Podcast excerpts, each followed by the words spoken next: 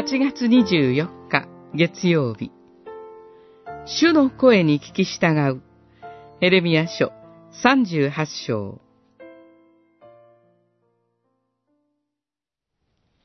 そこでエレミアは言った。いいえ、彼らに引き渡されることはありません。どうか、私が申し上げる主の声に聞き従ってください。必ず守備よく生き、あなたは生きながらえることができます。38章20節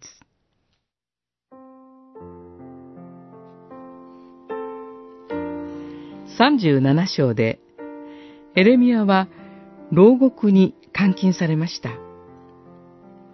38章では、水ために投げ込まれて、泥の中に沈められるといったさらに厳しい状況に陥ります。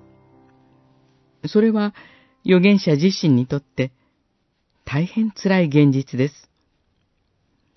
けれども、はっきりと語るべきことを語ることによって、御言葉の力をさらに深く知ることとなりました。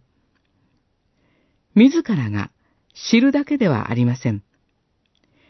御言葉を語ることの責任と、そして主の思いは必ず実現することを証しする必要がありました。ですから、単なる命乞いをするのではなく、その語るべき機会が失われないよう、御言葉の証のために道が開かれることを願いつつ、エレミアは語りました。主の声に聞き従ってください。これこそ、エレミアが伝えたかったメッセージです。